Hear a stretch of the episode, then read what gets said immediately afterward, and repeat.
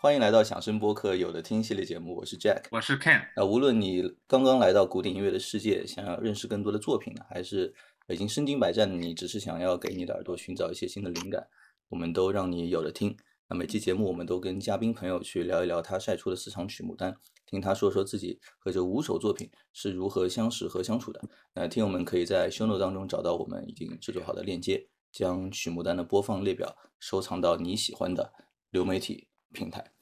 今天我们的嘉宾是著名的钢琴演奏家金宇，金宇是长江钢琴艺术家、旅美青年钢琴家、美国波士顿大学的钢琴演奏博士。那呃，今天他的登台的第一首作品呢，是贝多芬的《艾格蒙特序曲》。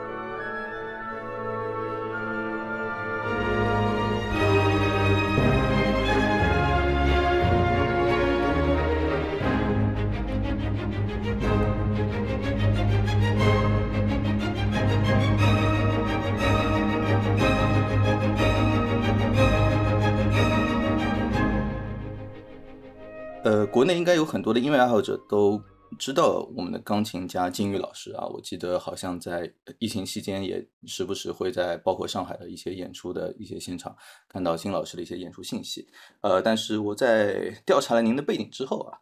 呃，才发现其实您的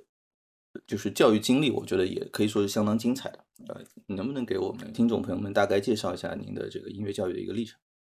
嗯，好，听众朋友们，大家好，Jack 好，Ken 好，非常啊，非常荣幸啊，到我们的节目里面和大家一起分享这个我喜欢的音乐和学习音乐的历程。啊，这个我的教育经历确实是呃有一些特殊，因为我是呃普通高中啊读理科生这样子的啊，因为从小学音乐。呃，对音乐非常的热爱，啊，最终呃本来是想考清华北大这样的呃这样的学校的，当时学了理科，其实成绩也不错的，啊，但是最后还是呃遵从了这个内心自己的最最初的这样的一个选择吧，最后非常有幸的考到了上海音乐学院，啊，然后在就读期间呢，学了指挥和钢琴两个专业，啊，后来呃经过这个。五年的本科学习之后呢，啊，到美国，啊，新英格兰音乐学院继续去学习钢琴演奏，啊，最后在波士顿大学音乐学院获得了这个钢琴演奏的博士学位，啊，后来回国任教，啊，二零零八年开始呢，在山东艺术学院这个音乐学院，啊，担任钢琴主课的老师，啊，大概这个教育的经历，这个十年吧。啊，专业的音乐学习的十年是这样度过的。我很好奇啊，因为我在上高中的时候也是呃理科生，呃，而且我也一直很喜欢音乐，但是我我选择了继续这个读理工科。就是如果你有来第二个选择的话，金老师，你会选择去大学去学什么专业呢？就是 hypothetically，你如果你现在可能是一个什么样职业的人？嗯。这个很难讲。呃，如果说感性的话来说，可能还是会学音乐吧，因为毕竟喜欢。呃，因为如果让我去找一个理工科相关的专业，我是找不出来的。啊，就可能打个打个比方，A 也可以，B 也可以，C 也可以。啊，但是如果你说让我放弃音乐的话，我可能要要思考很久，因为这个我已经把它当成了一个这种。呃，毕生的这样的一种追求，所以让我让我去选一下，我可能还是会还是会选这条路的。厉害，这说明在就很很早的时候就已经从从来没有考虑过其他的选择和退路，真的是很喜欢音乐。而且我看到就包括您刚才的描述，就很符合那种呃呃天才少年的这种呃设定，然后在你学了音乐之后，也应该说是非常的脱俗，你同时选择了钢琴和指挥的一个双修，呃，请问这个选择的背后有什么原因吗？还只是你觉得你的脑力实在太富裕，呃，可以可以去 handle 两个学业？没有没有，杰克给我讲了，第一不是什么天才少年，第二个也不是什么这个，当时其实就是啊，我非常因为因为毕竟是高中基本上是在自学弹钢琴，因为当时课业是非常的紧的，就是自己啊自己找一些，比如说肖邦练习曲、肖邦什么这样自己认为好听的 list 什么就开始自己练，然后当时也没有考虑过真的可以考得上啊，因为我觉得这个太天方夜谭，就是只是凭着自己的。认知自己的那种，现在想起来非常野的这样的一种路子，可能啊，因为感觉是 OK 的，但是从这种学院的科班的这种这种啊教育体系来说，非常的野，所以呃当时也没有敢去想这样的一个一个路径，还正好看到了这个招生简章嘛，指挥上面，呃 当时很无知啊，觉得可能指挥好考一些嘛，因为从小耳朵蛮好的，然后这个琴当时你。学指挥作曲这个乐器要 OK，所以曲曲我认为琴也也应该弹得不错，耳朵也不错。理论知识我觉得比数理化学起来要要容易一点，然后就开始上手学这种和声啊这些，呃，考试需要做的事情啊。当时其实啊，就是呃，讲实话是这样的一种心理，走了一条捷径，迂回了一下啊。其实我并不知道指挥是一个呃这个引号巨坑啊，这个才是最难最难的一个学科。而且 而且当时就是现在想起来真的很无知啊，很幸运也很幸运。然后考进去以后呢，我觉得啊，我还是还是没有办法不让自己弹钢琴，所以第二年又考了一次艺考，就等于就等于在在校的时候又参加了一次，因为正好啊，指挥是五年嘛，钢琴是四年，所以两个可以本科两个本科一起毕业，所以啊也就把这个两个这种学历就这样读下来了。其实。啊，其实是这样的一个历程。当然，在学习的过程中，这个课肯定是要多一些的，对吧？就是两个系的课啊都要上，然后，所以对于我今后现在回想起来，当时非常辛苦，但是对于后期的这种啊，在音乐道路上面的这种持续的这种进步，我觉得是打下了一个比较好的这样的一个基础。嗯。现在回想起来，当时第一下击中你觉得指挥是一个巨坑的那一那一个事件，那个瞬间是什么样的？可能就是我在和啊第一次和交响乐队去真正的接触到这个真正的作为一个指挥在舞台上面去啊演奏和交响乐和活生生的演奏员演奏家们。这种面对面的时候，因为啊，以前的时候，在无论是在准备的时候，还是在刚刚入学的时候，大多是对着这种两架钢琴啊，自己在练的时候，有的时候甚至是对着录音或者对着总谱这样啊。虽然我们在脑子里面去无限次的去设想或者去把自己置身一个呃这个交响乐队之中，但是真的当这个呃站到他们的面前，面对着几十双眼睛这样看着你的时候，我觉得。这个才是一个真正的作为一个指挥的巨大的考验，所以这个可能和咱们今天推荐的第一首作品《艾格蒙特》还挺有关系的。因为我看到当时你在呃学业期间就选择了跟上海歌剧院音乐乐团去选择合作这个《Egmont》，当时选的这首作品也是我们今天听众们听到的第一首作品。这个初衷是什么呢？就啊，包括就在这次经历当中，你有没有击中到你的，让你觉得在学校里学不到的，是之前事先也没有预料到会学到的一些体验？嗯，这个还是蛮印象深刻的，因为《埃格蒙特》这首作品是贝多芬的这个序曲嘛，然后呃非常有代表性的贝多芬式的，可以说是极致的英雄主义，或者说包括他 F 小调最后走到这个大调，就是他的这种无论是从创作的这种方面，还是从整个音音乐精神的层面，还是从整个这个风格、配器、音响效果、舞台效果啊。各个方面，我觉得都是一个对于了解贝多芬这位作曲家、这伟大的这种音乐家一个必须或者说非常好的一首作品。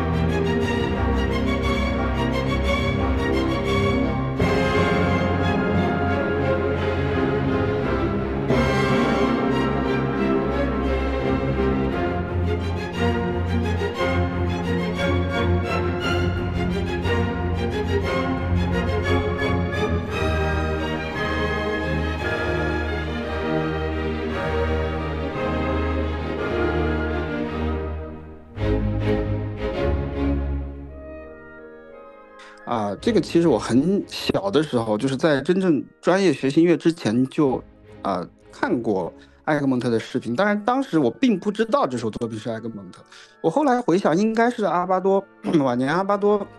指挥柏林爱乐啊的一次视频的演出。我当时觉得非常的好听，非常的震撼啊！而且，呃，我印象中那那那个视频是这个导演会非常的会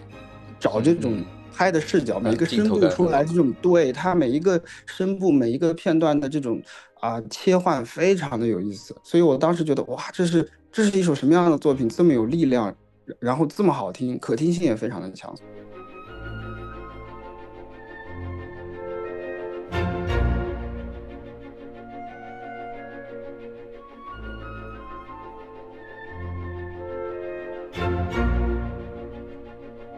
正好当时我非常幸运，我我印象中是啊本科二年级的时候，啊当时我们这个指挥系刚好有这个未来未来指挥家系列的第一期啊，当然这个这个系列一直在做，就是啊让我们指挥系的学生们直接面对交响乐队跟专业职业的交响乐团去合作演出去学习啊，我是很很荣幸的第一批的啊音乐会中去尝试这样的一个。这样的一个活动，当时的曲目正好就是选到了埃格蒙特序曲，啊，所以就是当时真的是既紧张又激动又期待。我记得我当时真的准备的非常的充分啊，但是现在想起来，其实准备的不够充分。就是在我当时能力范围之内，我觉得我甚至把。这个 小结小结束啊，什么页数？因为当时比较迷恋这个，就是杜达梅尔不是这个指挥排练什么都不看谱嘛？当时有这么一个说法，他我想我我也要把它背出来，就是背到这样的程度。结果其实真的站到站到这个指挥台上以后，发现好像和想象的还是差距非常的大。第一第一声这个 F 的这个这个这个第一第一声，嗯。出来以后，人就已经空白。就是说，你的手，你你你的手，你的平时学的这种所谓的指挥法的技术，和整个乐队给你的声音，包括包括你站在舞台上面和大家的关系，和总谱的关系，包括你自己的这个在指挥的过程中，这这个手脑各方面的这个关系，是前所未有的这种冲击啊。虽然然后就是特别特别的紧张，因为。呃，老师包括基本全系的老师，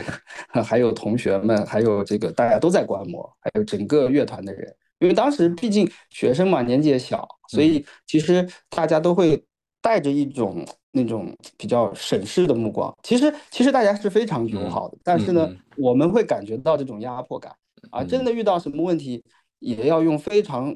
巧妙的方式去跟大家去沟通啊，要非常注意。好的，这种所谓的语言艺术在上面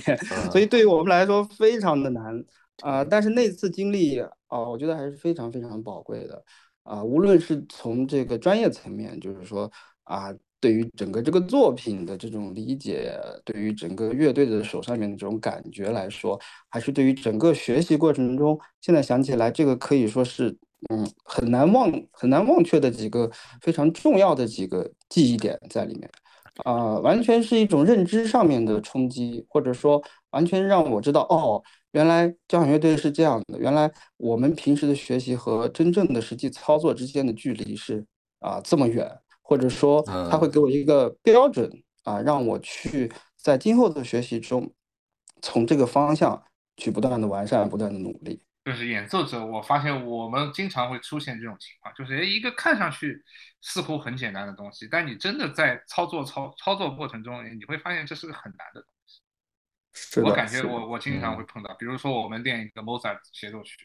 对吧？你看上去音符很简单，对，小提琴协奏曲莫扎特，但你真的练，像我练莫扎特，我已经从本科一直练到现在，可以说练了七八年了，都已经。但我但我仍然我老师还是会能挑出很多各种各样的那些细节上的问题。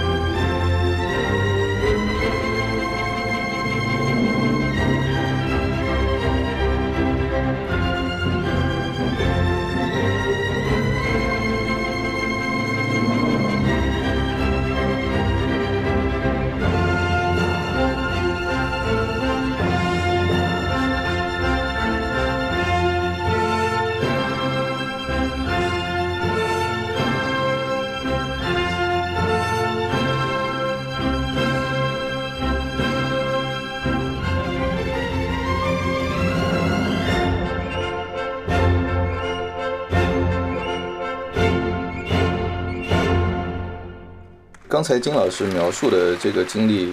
就我我听的时候都觉得手上在出汗，就真的很紧张。我觉得应该也是挺塑造就是年轻求学经历的一个呃心智的一个一个体验啊。然后我我之前在网上就是搜搜您的一些经历和资料，我好像呃了解到，我不确定是不是正确，说呃您之后在有一次就钢琴演奏当中也也演奏了埃埃格蒙特，就是就埃格蒙特的钢琴改编版是吧？就是嗯，这这个是你你心中是有意在呼应你更年轻的时候求学的经历吗？还是有什么别的原因？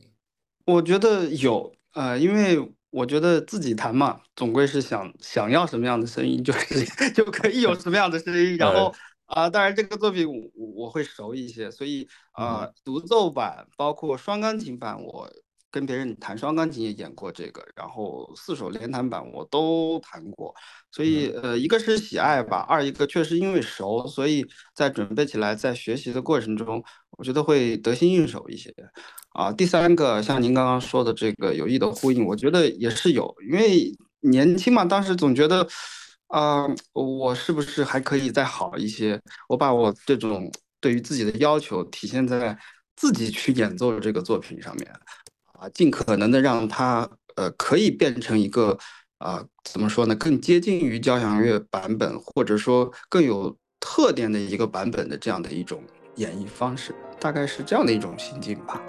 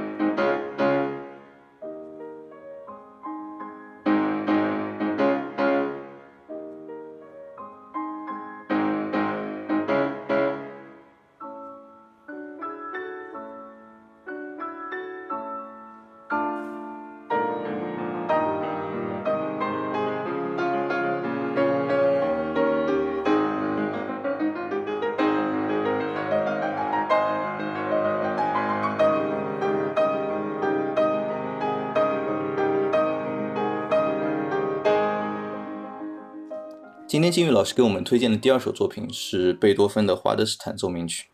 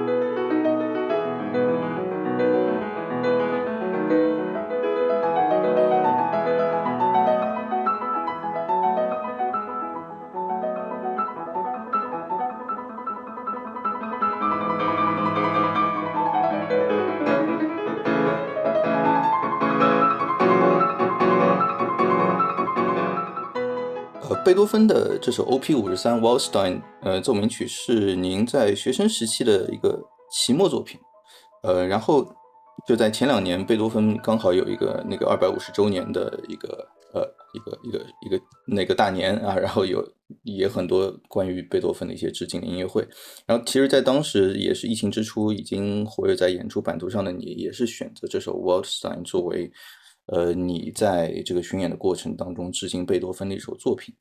呃，要不给我们来讲讲呃这首呃 OP 五十三对你的呃个人的意义吧？好的，呃，这个《Waldstein》是一个非常具有代表性的，是贝多芬的第二十一首奏鸣曲，属于这个我们总习惯称之为中期啊这种创作，无论是从曲式结构、和声，包括个人的创作风格最为啊成熟啊最具有这个贝多芬音乐标签的这么几首奏鸣曲之一啊。当时我觉得选择这首作作品，当然也是有这种。啊，回到初心的感觉，因为我觉得学音乐的人，呃，总是有一种这种执念或者有这种执着，对于某一个别人看起来可能不足为道的这样的一种，嗯，很小的这种意念的这样的一种执着在里面啊，所以呃，当时在选这首作品的时候，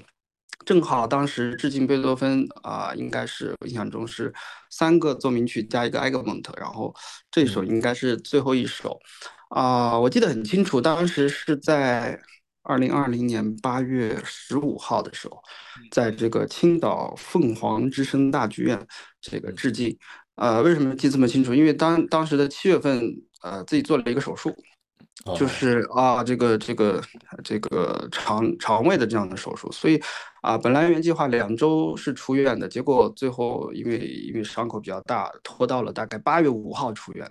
啊，在这个期间，从七月十几号、十五号到八月五号这个二十天中，我没有练过琴，我也没有办法练琴。更可怕的是，就是说这个手术，因为因为肠胃嘛，它没法久坐，就是说，嗯，出了院以后就不太能坐。所以我是真的啊，想尽了一切办法，要么就是比如说蹲着马步啊，但是这不是长久之计；要么就是跪在琴凳上面，后面的十几天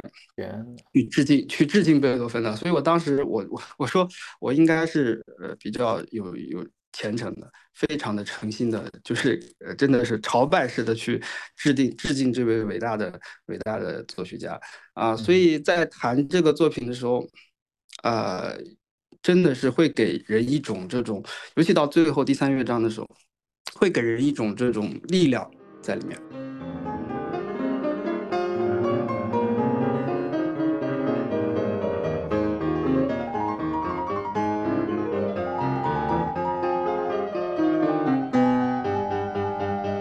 啊，第一次，第一次学生时代的是可以把它理解成为这种憧憬，可以把它理解成为对于这个啊，因为刚刚刚刚来到了当时第一次考试，当时觉得还有很多年自己可以在这一条路上面去奋斗啊，会会会听到很好的音乐，会会演奏出很好的作品，是这样非常单纯、非常质朴的这样一种啊。然后上一次的话，二零年的那次，我觉得可以是一个。阶段性的总结，或者是对这么多年来、十几年来自己的辛苦的这样的一种回忆在里面，所以还是真的是蛮有感触的。可以，我不知道当时听众什么感觉，但是啊，我自己应该是触到心弦了。因为呃，学音乐的人，我们都会到最后最感人的这些东西，其实首先要感动自己。如果你自己都没有办法感动的话，别人是捕捉不到你的这种感动，也无法。有这样的共鸣的，因为当时啊，弹完那天晚上弹完，这久久不能平息。我当时，我我印象中，我刚从台上下来，我就发了一段很长的文字啊，发给我的老师啊，我在汇报这种喜悦也好，或者觉得自己不容易也好，或者觉得这种感受也好，因为我记得那天弹的还自己还挺满意的。所以说，整个呃这个作品，呃很伟大的作品，它可以在。人生的不同阶段给予我们不同的启示，给我们不同的这种，甚至说启迪在里面。所以，呃，真的是非常非常值得。我觉得，无论是啊音乐爱好者，还是这个你们专业学习当然必须要学的一首作品，音乐爱好者，我觉得真的是值得去把它去啊听一下的一首上乘的贝多芬奏鸣曲，这样子。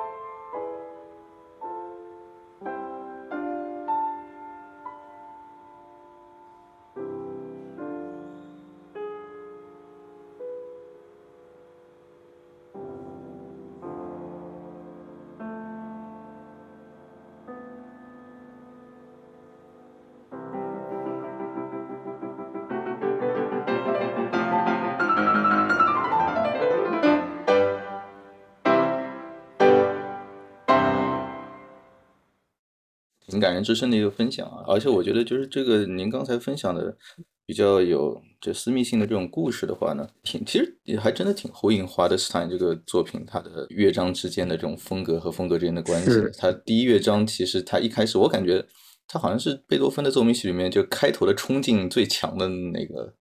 奏鸣曲之一了吧？可能就上来就咚咚咚咚咚咚咚咚的，就是感觉就是按耐不住的这种青春的这种这个涌动。然后到第三乐章，就如你所说，到了最后已经特特别醍醐灌顶了，很很圆满的一种感觉。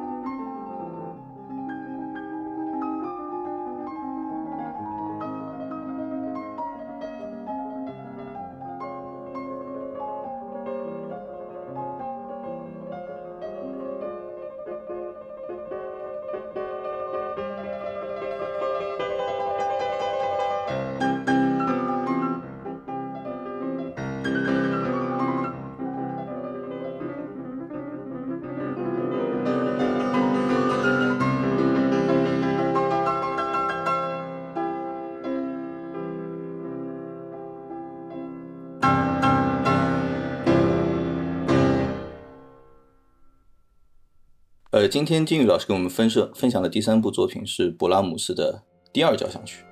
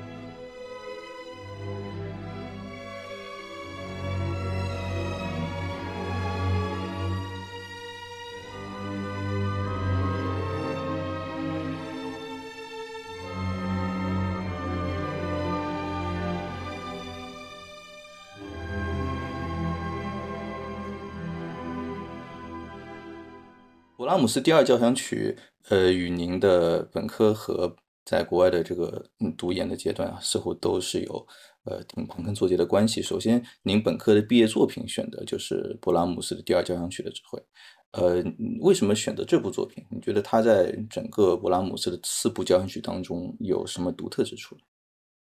呃，我觉得这部作品在四部勃拉姆斯里面，其实啊，我们打一个引号，说最勃拉最不勃拉姆斯的勃拉姆斯。当然，这个是相对于其他三部的，对啊，但其实它还是非常非常勃拉姆斯的，只是只不过这个呃，无论是从这个主题地大调的主题来说，还是从这个调性来说，啊，多了一丝青春的朝气，或者多了一丝。啊，我们普遍认为中的勃拉姆斯的这种纠结、这种、这种、这种厚重这样的一种东西，哎，少了、少了、少了一个、少了一个这个。但其实我觉得也是有，到四乐章这个，呃，这种它是不经意间流露的。甚至我后来觉得啊，这种可能可能更更甚，可能要比四第四交响曲这种直白的让你直接感受到的这种东西可能。更加后劲儿更加的浓啊！但是当时当时并没有，当时并没有觉得啊，当时就觉觉得好听，而且啊，毕业嘛，总归是我觉得从技术层面上面来说啊，要找一首像布拉姆斯这种交响交响交响曲的这种完整的四个乐章的啊，因为一太长一，而且我觉得嗯那个尤其啊一乐章。当时我觉得年纪年纪还是太小，没有办法完全把这个作品，就是说真的真的想要知道他做什么。因为我印象中他的这个第一交响曲是写了二十多年，二十一年，如果我没记错的话。是对他他这个它里面太多的太多的东西啊。然后三和四呃大家又熟，然后三和四可能有一些呃。更难的东西，所以当时我觉得二可能比较比较比较合适啊，既可以在能力范围内去更好的去认知它，而且我觉得呃也可听性包括这种接受起来就是呃更好一些。啊，而且还有当时我的另外一位老师，他嗯当时非常喜欢二的二乐章嘛，然后这个二乐章他当时在芝加哥交响乐团。这个怎么说？访学的时候就是亲眼看到过巴伦博伊姆去指挥他，然后就是，所以他非常的有对于这个非常的有自己独特的这种见解和这种执念在里面啊，所以我也非常的感兴趣。呃，这个不二的二确实是难排，非常非常的难排，因为我记我我后来也谈过，和别人一起谈过这个四首四首的这种版本，嗯啊，就不要说乐队，两个人把它合到一起，其实都挺难的。啊，因为因为这个 Brahms 大家知道这个节奏啊、肢体，包括这个律动，他非常会会用一个叫那个 Hemiola，Hemiola，对对，他用 Hemiola，然后是的，是的，是的。能不能我代代表广大业余爱好者问问，什么是你们现在说的这个词？这个我觉得用对，好像中文怎么解释啊？就是。就是呃，音乐重拍和节奏重拍可能是可能是在同时间内对错开的，还有可能有可能音乐谱子上写上去是。一二三，但但但它听起来是二三一二三一这样。对，是的，是的。对，那就跟 syncopation 有点像，是吧？啊，还不是 syncopation，不是，是 OK。syncopation 是有是有这个绝对的重拍的，你是找到它那个切的那一拍，它这个有时候二三一，有时候三一二，但它听上去的句法和正常的记谱的拍子和正拍完全是不一样的。对。好的，谢谢两位大佬的普及。哎，我再再 再代表广大。业余爱好者问个问题，就是你作为指挥系的这个本科生毕业的时候去教这样一个作品，是一个具体什么样的形式和画面？呃，我们当时其实也就是两架钢琴。就是说你在上面背谱，把两架钢琴，两架钢琴艺术指导老师，然后在上面从头指挥到尾。OK，嗯，就是就特定的声部，你就去再给给老师去试演室发信号。哎，对的，就是说，呃，其实就是说两架钢琴艺术指导老师模拟整个乐队，然后是他们一个低声部，一个高声部，但是我们需要，比如说给声部的时候，还是可能可能是需要去做一些跟乐队相关的这样子。啊，这老师也好要要要结合一下，就是也不能一味的，就是说啊，比如说管乐在哪个方向，你对着空气，就是说还是要结合这个老师实际演奏的声部和音乐这样的这样的一种东西去做这样的一个，嗯。那这部《博二》这个作品，它也其实承载了您在波士顿的一段回忆，嗯就是就那段时光，能不能首先给我们一个有画面感的描述呢？好的，我给一个最有画面感的描述，因为当时呃我在 我在读 DMA 的时候，其实现在想起来真的蛮辛苦的。啊、一堆啊。课程，然后孩子 刚刚孩子刚刚出生，然后呢还得养家糊口，然后这个家庭的开销，所以我一个星期大概打工打五份工，呃，开开车大概在我印象中是在六百到八百 mile 这个每每一周，然后在 Boston 周围的各种地方去教教书，各种中小学这样去赚钱，所以啊、呃到晚上有时候回去的时候很晚，呃，有一次。在这个 US One 的这个，因为我们家住北面，US One 从南嗯。到北的路上开始下起了大雨，然后呢，我开着我的这个那个五手 Toyota，五手 Toyota，开着我的五手 Toyota，然后里面那个呃还吱吱吱吱吱的这种蓝牙连的不是很哦，不是蓝牙，是那个 CD，是那嗯种啊、唱片，然后就是在放 Brahms 的这个交响乐，当时觉得怎么能这么苦呢？就是这个，因为那个车灯很黑，车比较破，比较老，然后这个下着雨，然后高速上晚上没有人，其实蛮危险的。US One 那段比较颠，路况非常不好，所以就是开着远光灯，然后听这个 Brahms，然后我的天窗还有点漏水，然后，然后，然后这个瓢泼大雨就这样一路就这样这样，想着家里孩子还很小，等着我，然后就是就是这样的一种这样的一种境遇，就是经常我们在电视上面会看到这种，呃，当时觉得惨，现在想想是一个谈资，也觉得其实蛮幸福的，只是当时在在那个年纪。啊、在那样的一个环境下，未知对未来都未知的一个环境下，我觉得，呃，是需要一些东西来帮我去支撑的，尤其精神上面。我经常去啊、循环的播 Brahms 这四首交响乐。其实到现在，我如果我自己啊，比如说开长途的话，我都会去放这个啊、因为嗯，首先确实是好听，而且它呃，别人听它容易困，我听它就容易精神，我我会觉得安全性比较好一点。二一个就是说我我确实是喜欢，因为每次听到这个很多画面，刚刚其实只是一个画面，还有很多啊这么些年的这种经历吧，一些自己自己其实我觉得，呃，我会经历的比我的同学们或者什么可能更丰富一点，就是这种丰富的经历，有的时候就是啊自己独特的时间、特定的地点的那种感觉，通过这些某些作品可以承载在这些作品上面。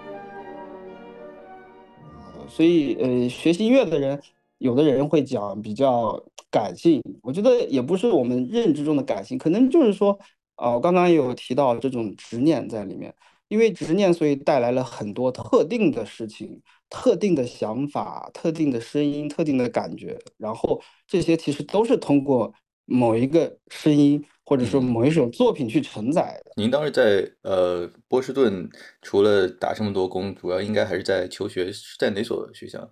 在呃硕士是在新英格兰嘛，然后呃这个博士是 Boston University。新英格兰真的是牛校啊！新英格兰弦乐是非常非常可以的。那当初有没有什么动机是促使你去选择了这个 NEC 呢？呃，像您刚刚说到的，它它是一个非常好的学校，这个是我觉得是一个最实话讲，这个应该是这个是应该最初的动机。然后就是说，我知道它应该是最最原始的一个，就就是说最老最早建立的一一所美国的 conservatory，所以呃，所以所以我觉得这个也是。然后就是这个老师 faculty 比较吸引我，当时啊，我的老师就是那个挖矿 Beyond。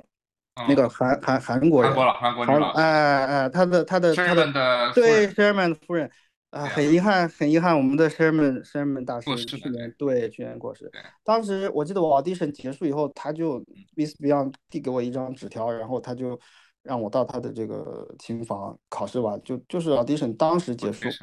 对，很很有意思，当时含了一堆那种。啊，比如说 Scarborough 啊，还有什么什么什么这样的 audition 结束了以后，我都已经走出了这个呃这个教室，然后他把我叫回来，说又让我弹肖邦练习曲，然后我又把肖邦练习曲弹了一半，大概这样子。我怀疑他应该是可能对比一下录音，就是第一第一轮 pre-screen 和这个 live audition 这个 肖邦练习曲这个基本功的问题。然后结束以后就递给我一张那个便签纸，上面写的让我去他的这个这个琴房，然后。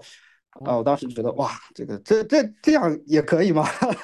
我当时觉得呃非常非常好。然后最后其实也考了很多，然后最后还是决定到了 AEC。事实证明，至少至少从现在来看，我对于我当时的选择，我觉得非常的荣幸，也非常的庆幸。因为我听说 Miss Beyond 在就是那一年，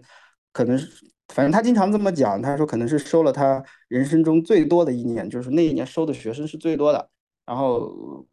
我是比较荣幸的挤到了他的 studio 里面。啊，因为因为我们 studio 里面确实有很多拿这种国际大奖，比如说 George Lee 啊，比如说 George Lee 对李若雨 George Lee，然后我经常在他后面上课，然后各种被骂到 被骂到这种怀疑人生这样子，然后还有还有很多很多就是这个 level 的一些一些同门的一些，所以啊，我觉得对于我个人的这种认知，包括我的这种。这种这种眼界来说，是一个非常好的一个帮助。所以跟 Miss Beyond 学了两年，我觉得对于我说往往宏观了说，最大的一个帮助就是啊，我知道了自己不不太行，自己有很多不足，自己可以继续努力。我觉得这个是这个这位伟大的钢琴教育家对我最大的一个，包括对于人生最大的一个启迪。然后，如果从专业上面来说，我觉得他对我。这个弹琴这个声音上面，包括这个 phrase 上面的这种啊宏观上面的影响是根深蒂固的。呃，就是说你本能，你可能以前你认为你可以接受的这样的一种这样的一种这种 phrasing 或者什么 articulation，你你以前觉得 OK，但是呢，在他这种两年这种高强度的这种呃，让你逼迫你去接受另外一种或者逼迫你去。更好的时候，你自己是没有办法认同你以前的那种价值观的。所以说，整整个，呃，品味上面，还有这种认知上面，我觉得也是一个非常大的帮助。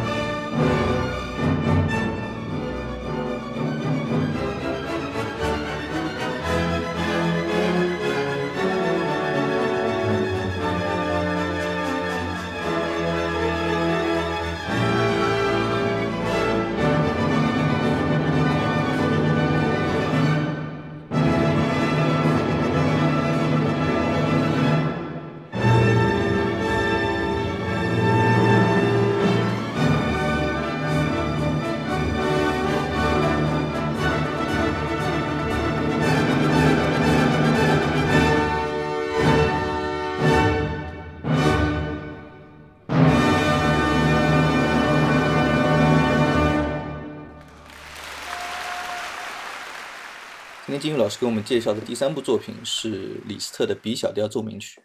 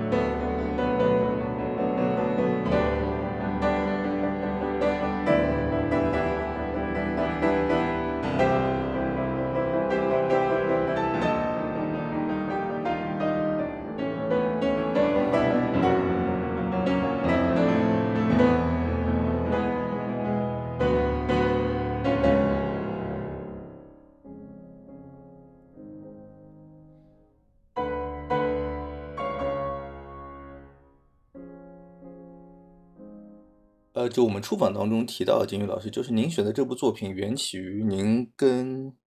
呃孙英迪教授呃学琴的一个经历。呃，要不就借这个机会给我们说一说您心目中的孙教授吧，以及呃包括如何通过他开始接受这首呃钢琴奏鸣曲。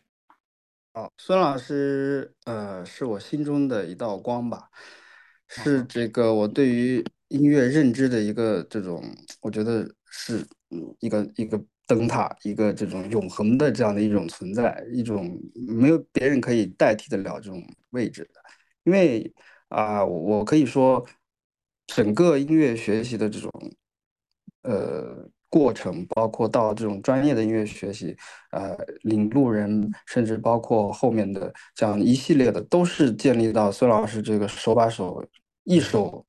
一点一点去传传给我的，像像像这个像以前的就我们学功夫一样的，从从零开始啊手把手去教的。尤其我现在自己当老师以后，我更加能 能体会到老师当年的不容易，真的是呃手把手的这样的。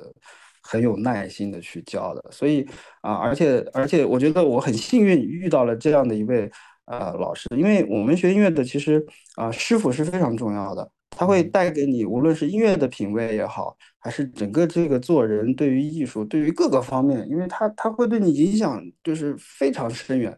呃，我我很庆幸我的老师，我遇到的所有的老师，都是在这几个方面上面都是。呃，我觉得没有任何问题的，呃，然后我只要照着他们去学就可以了，无论是做人上面，无论是做音乐上面，所以，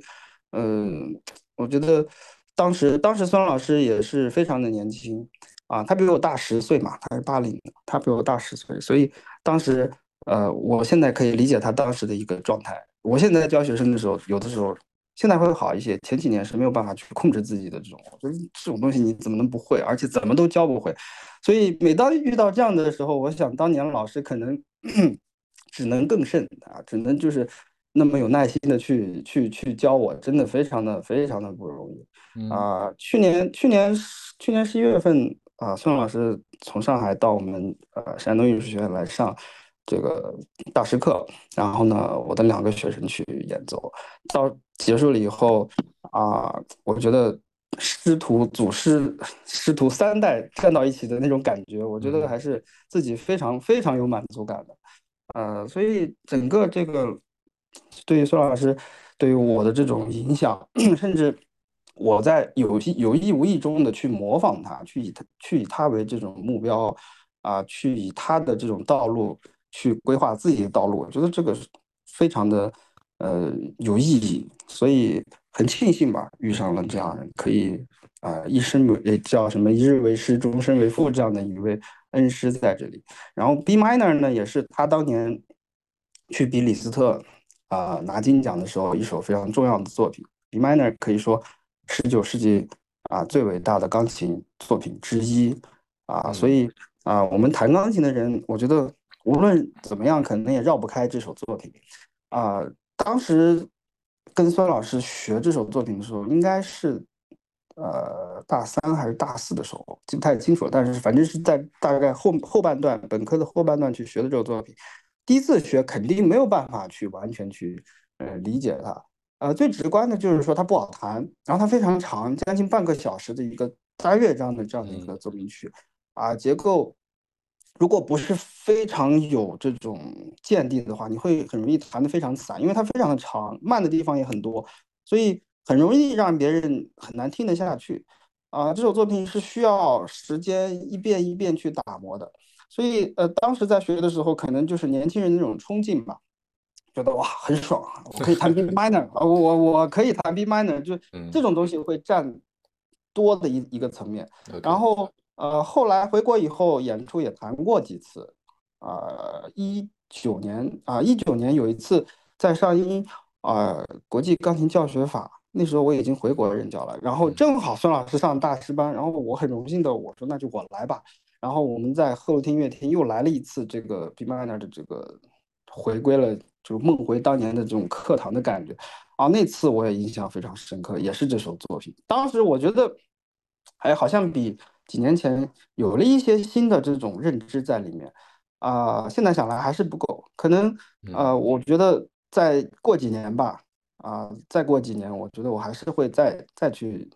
揣摩这首作品，再去研究这首作品，因为它里面你可以说它有生与死，啊，有整个人生的一个经历啊，因为它里面有各种各样的维度，我们可以去专门去花很长的时间去解读它，因为毕竟。呃，无论是篇幅还是整个这种创作的手法，包括整个这个音乐的这种东西，它它是非常丰富的。但是，呃，就是说整个要学这首作品的话，呃，大概我觉得每一个人可能都是需要一点一点、一次又一次的，才会更加接近这首作品的初衷。所以，呃，很有意义，也是对于我个人来说里程碑式的吧。或者说也是，其实这几首作品其实都是我当时选的时候都是啊，对于个人音乐学习上面的可以回忆无穷的这些个作品。嗯，呃，我觉得因为有了经历，因为有了思考，音乐才会变得有趣，否则就会变成一堆没有生命的音符，啊，是没有什么意思的。所以我在教学过程中，其实也经常跟学生说，你们要啊去琢磨音乐，就是说不是说在琴上面在弹的时候去琢磨，你们在生活中在平时尽可能的要去琢磨它。真的，当你去。呃，谈到比如说我们今天说的这么多 Brahms、贝多芬这样的东西的时候，你才能更加接近这个音乐本身的东西。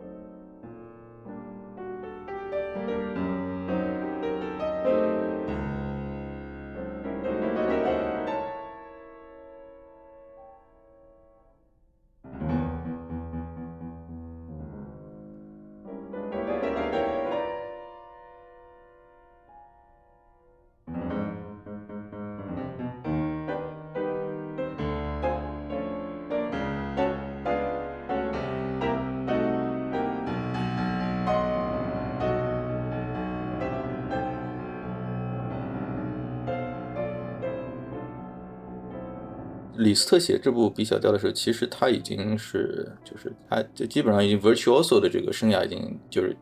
就是炫技演奏家的这样一个职业生涯基本上结束了。他其实已经到接近比较晚的时间去开始做什么地方的音乐总监去了。就是你觉得这个作品跟他更早的写的那些呃钢琴奏鸣曲啊等等，你觉得从演奏上你能够感受到有什么就是作曲家状态上的差别吗？呃，确实，这个就是单单纯从炫的程度上面，这个作品我觉得甚至没有太多这样的成分。嗯啊，因为我我总是讲，我觉得李斯特的炫技有的时候，当然他有特定特意的要炫技，但很多其实就是他固有的一种表表现的方式，就是说，就是可能他认为在炫技，或者他认为正常的输出的时候，我们已经觉得在炫技了。嗯可以可以说他的这种对于整个这个乐器的掌握，他的这种，我觉得应该是在他的层面上面不一定是一定要去炫的，但是我们听起来有的是很炫的。当然这首作品我觉得基本没有什么炫技的成分，因为啊，像您刚刚说，他已经是到晚年，他结束了他这个啊 virtuoso 的这种这种这种这种生涯，他已经不太需要用这样的一种，更多的是一种沉淀在里面了。当然，一些里面有没有一些所谓的这种技巧性片段？当然有，因为李斯特他正常写、正常写肢体、正常他的这种叙事的东西是离不开他这种基本基本盘的，所以有一些东西还是不好谈，有一些东西确实蛮困难的，甚至在他这个这个展开部出现了赋格的这样的一个片段啊。说起赋格，像贝多芬瓦基的奏鸣曲。啊，到了晚期，就是我总开玩笑，我说一言不合就上副歌嘛，就是他到了到了这大家都喜欢都喜欢搞点副歌出来，所以他也有副歌在里面，所以就是说这种呃，我觉得已经超脱了或者超越了年轻时候自己对于音乐的这种认知。因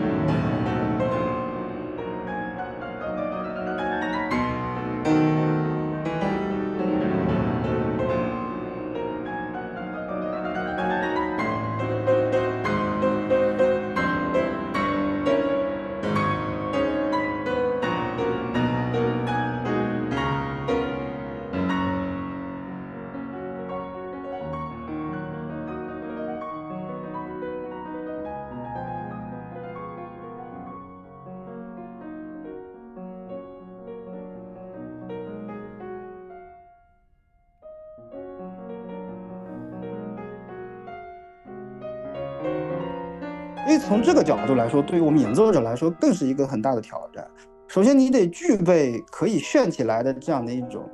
技能的能力。然后呢，对于整个音乐的这种啊，往大了说哲思性也好，或者说这种他的这种人生的思考来说，你的经历来说，也要这样的一种素质，然后再把它去结合，然后再去结合作曲本身这个庞大的三十分钟的这样让整个结构听起来。哎，让人家能听得下去。反正这个作品里面这样的学问是很多的，啊，所以真的，我觉得，嗯，也强烈推荐给我们的这个喜欢乐的朋友们吧。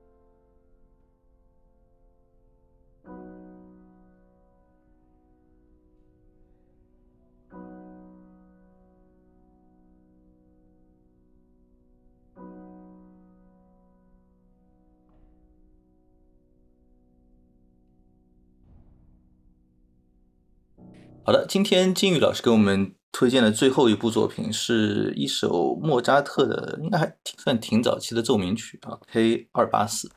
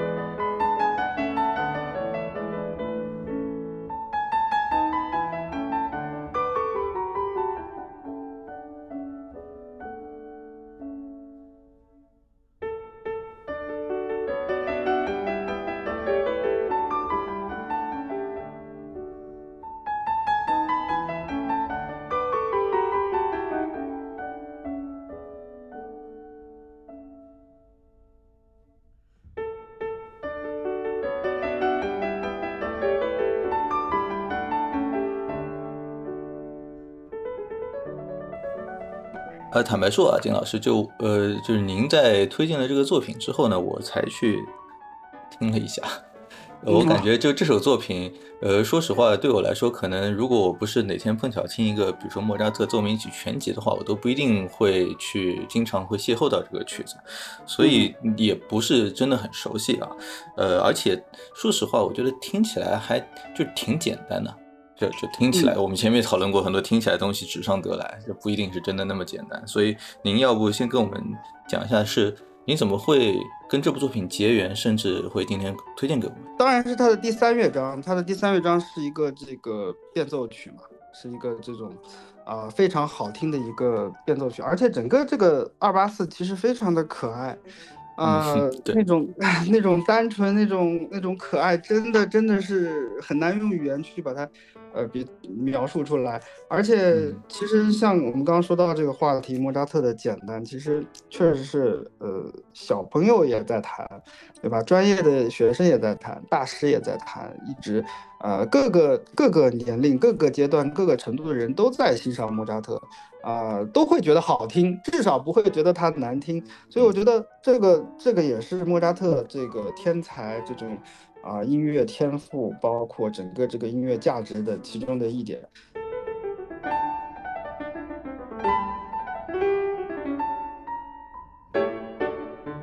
呃，我现在最近啊，就特别又迷恋迷恋莫扎，就非常迷恋，就就就想着什么时候可以自己。啊，就专场莫扎特，但是这个难度有点大，因为这个莫扎特确实是真的真的不好弹，所以这首其实当时是因为我在学理论课的时候，嗯，正好学到了这个二八四的三乐章，它是一个啊变奏曲嘛，我们在学这个变奏曲的时候，创作的时候去分析它这个主题啊，所以当时我印象中正好是这个孩子要快要出生的时候啊，当时觉得这个。就是我印象中对于未来的这样的一个生命的一种期许在里面啊，是就真的真的，而且当时那个版本，我记得是谁弹的，我忘记了。当时当时当时就反正就是很过来听的这么一段，老师上课放了一段主题，大家去分析，就这样，我觉得哇，这个好像把我这种回忆也好，憧憬也好，全部给融化到这么十几个小节里面。呃，当时觉得哇，还是得。这样的音乐没有任何的痕迹，然后也没有任何的这种人工的东西，纯天然的，然后还还能给你无限的遐想空间的这样的一种作这样的一种作品。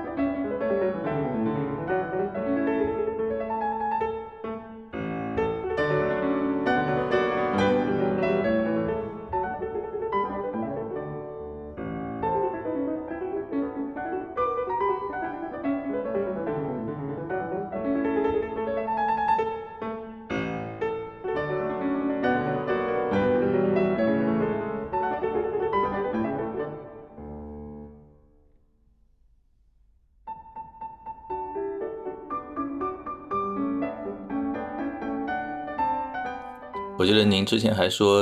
呃，这个曲子就是在您心中您儿子刚出生的儿子的这个形象，非常天真、非常可爱、阳光灿烂、健康。呃，您您儿子现在长成什么曲子了呢？呃，四分三十三秒吧。这是你对他的憧憬还是对他的描述？不不不，就是唉，太难搞了。这个七八岁的男孩，六七岁的男孩，真的太难搞了。就是 could be anything，就是三十三秒。当然，当然，当然，言归正传，我觉得它也蛮像二七一的三乐章的，就是他的 Mozart 协奏曲《降 E 大调三乐章》啊，因为那一首也是我们可以完全。感受到这位天才的这种创作的不留痕迹，我觉得这个是非常难的。其实我们在我们在创作，我们在学习创作的时候，比如说我们在学这个 variation，学这个变奏曲，我们在学它是怎么变的，它呃这个怎么变，这个调性，这个我们一直在学他写出来的这个，这个无可厚非，肯定是要这样学的。但是当你真的学明白，或者真的在思考的更多以后，我觉得你会发现，其实他写的这种东西都是非常自然、非常不经意间的。然后这个是最可怕的一件事情，就是这个这个只有到天才。天才。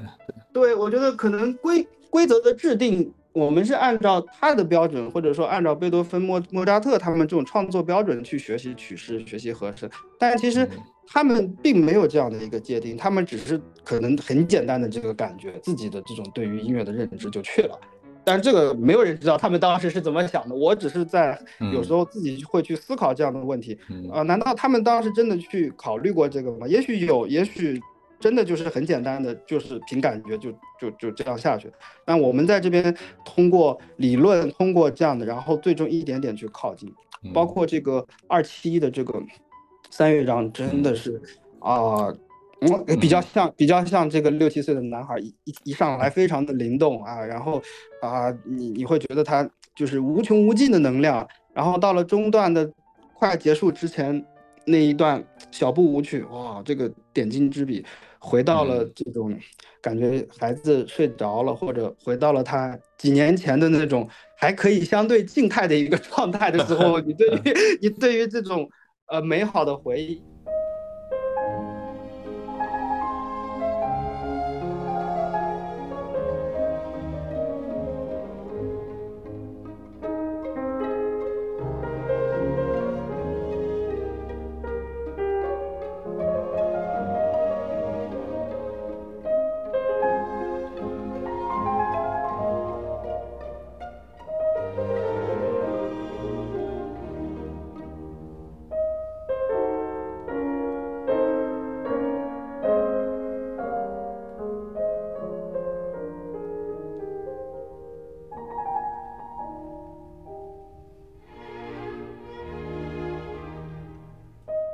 我觉得小宝宝在呃两三岁，就是呃刚刚还可以有一点自己的主观的这种这种这种呃意愿或者情感上面的时候，非常的可爱，非常的单纯。然后等再大了，就没有办法去回到之前的那个状态。所以所以现在可能像二七一的三乐章嘛，我心目中憧憬的是二八四的主题，只是主题，因为后面。二八四的后面也会有各种的 variation，对，也会出去转一圈，嗯，对。其实说到这里，我觉得延伸一下，我们的人生可能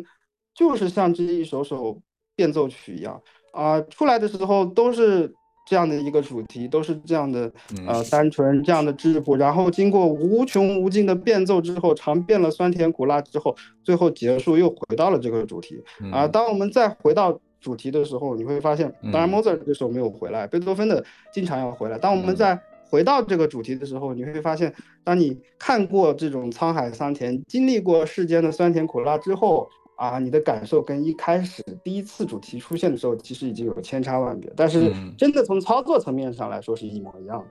这个可能就音乐里面主题的回归这件事情，不同的作曲家写出来味道不一样，但总是会给你一种就是鸡皮疙瘩的感觉。是的，是的，是的。而且您刚才提到二七幺，我觉得也真的挺呼应成长这样一个主题的，不只是您的孩子，我觉得对莫扎特来讲，我感觉二七幺这这也是我非常喜欢的一个莫扎特的钢协，第九号钢协。呃，好像是我觉得第一次听到他。就出现了挺挺深邃的、挺呃一些一挺挺深刻的一些情绪，就不不像是之前大部分的作品听起来是就是不费吹灰之力的那种天才的啊，你就感觉是一个天才，他就就像像看到樱木花道跟你坐下来聊人聊人生的这种感觉，就是是的就是有有一种新的一种 character 在里头，我觉得也是他作曲家的一种呃成长。是的，因为二七一的乐章里面，我们是可以听到费加罗的影子的。对对对，就是那他有一些歌剧的一些是的，是的，所以所以就会让整个这个变得很丰富，然后有更多嗯空间在。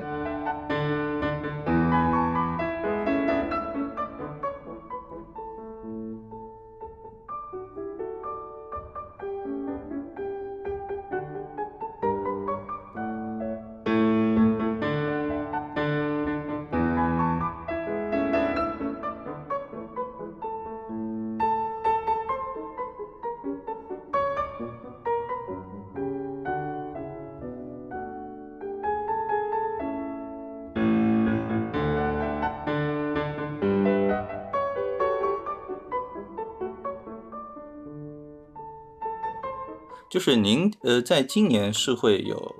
呃《堂皇的回忆》的演出是吧？对的，对的。呃，能给我们大概呃讲一讲，就今年您的演出的一些计划，以及我们听友们可以去什么地方 follow 您的相关的一些日程。啊，四月四月十三号，我应该会在东艺有一个叫做呃“四月是你的谎言”，然后这个是打了一个这样的一个这样的一个题目，但是里面全是古典音乐，肖邦的练习曲、贝多芬的奏鸣曲，然后还有和小提琴的这个克鲁采，然后还有和小提琴的圣桑的这个影子与回旋，有有这样的一个在东艺。然后，呃，刚刚说到的这个唐璜的话，在珠海大剧院，在珠海大剧院，在广，在这个珠三角地区，五月份、六月份、四月份啊、呃都会有。然后在上海的话，我看一下，应该是十月十九号，也是在东艺会有这样的一首，啊、就是在今年的秋天是吧？对对，比如说李斯特有唐璜，然后当然也有刚刚我们说到的钟，还有狂狂想曲几首狂想曲，还有爱之梦，还有一些比如拉赫玛尼诺夫的一些前奏曲，爱之忧伤啊，肖邦的我想想看，还有夜曲，大概就是这些大家都蛮熟的，嗯，然后可听性也比较强，然后舞台效果也比较好的这样的作品。我们平我们听友们平时可以在什么渠道可以关注到您的演出信息吗？呃，大麦应该会有，然后呃，这个我的公众号将来的话，快到的时候我应该也会发。呃，金宇老师的公众号就是金宇 Piano 啊，我们听听友们可以去关注一下。呃，我们今天呃跟金宇老师的访谈就到这里，非常感谢金宇老师给我们推荐五首非常，首先是真的是很好听，很有可听性。此外，在在糅合了呃一些个人经历之后，我觉得就是情绪的张力又得到扩大啊对，这个非常感谢。那我们今天就到这里，金宇老师，拜拜。拜拜，谢谢。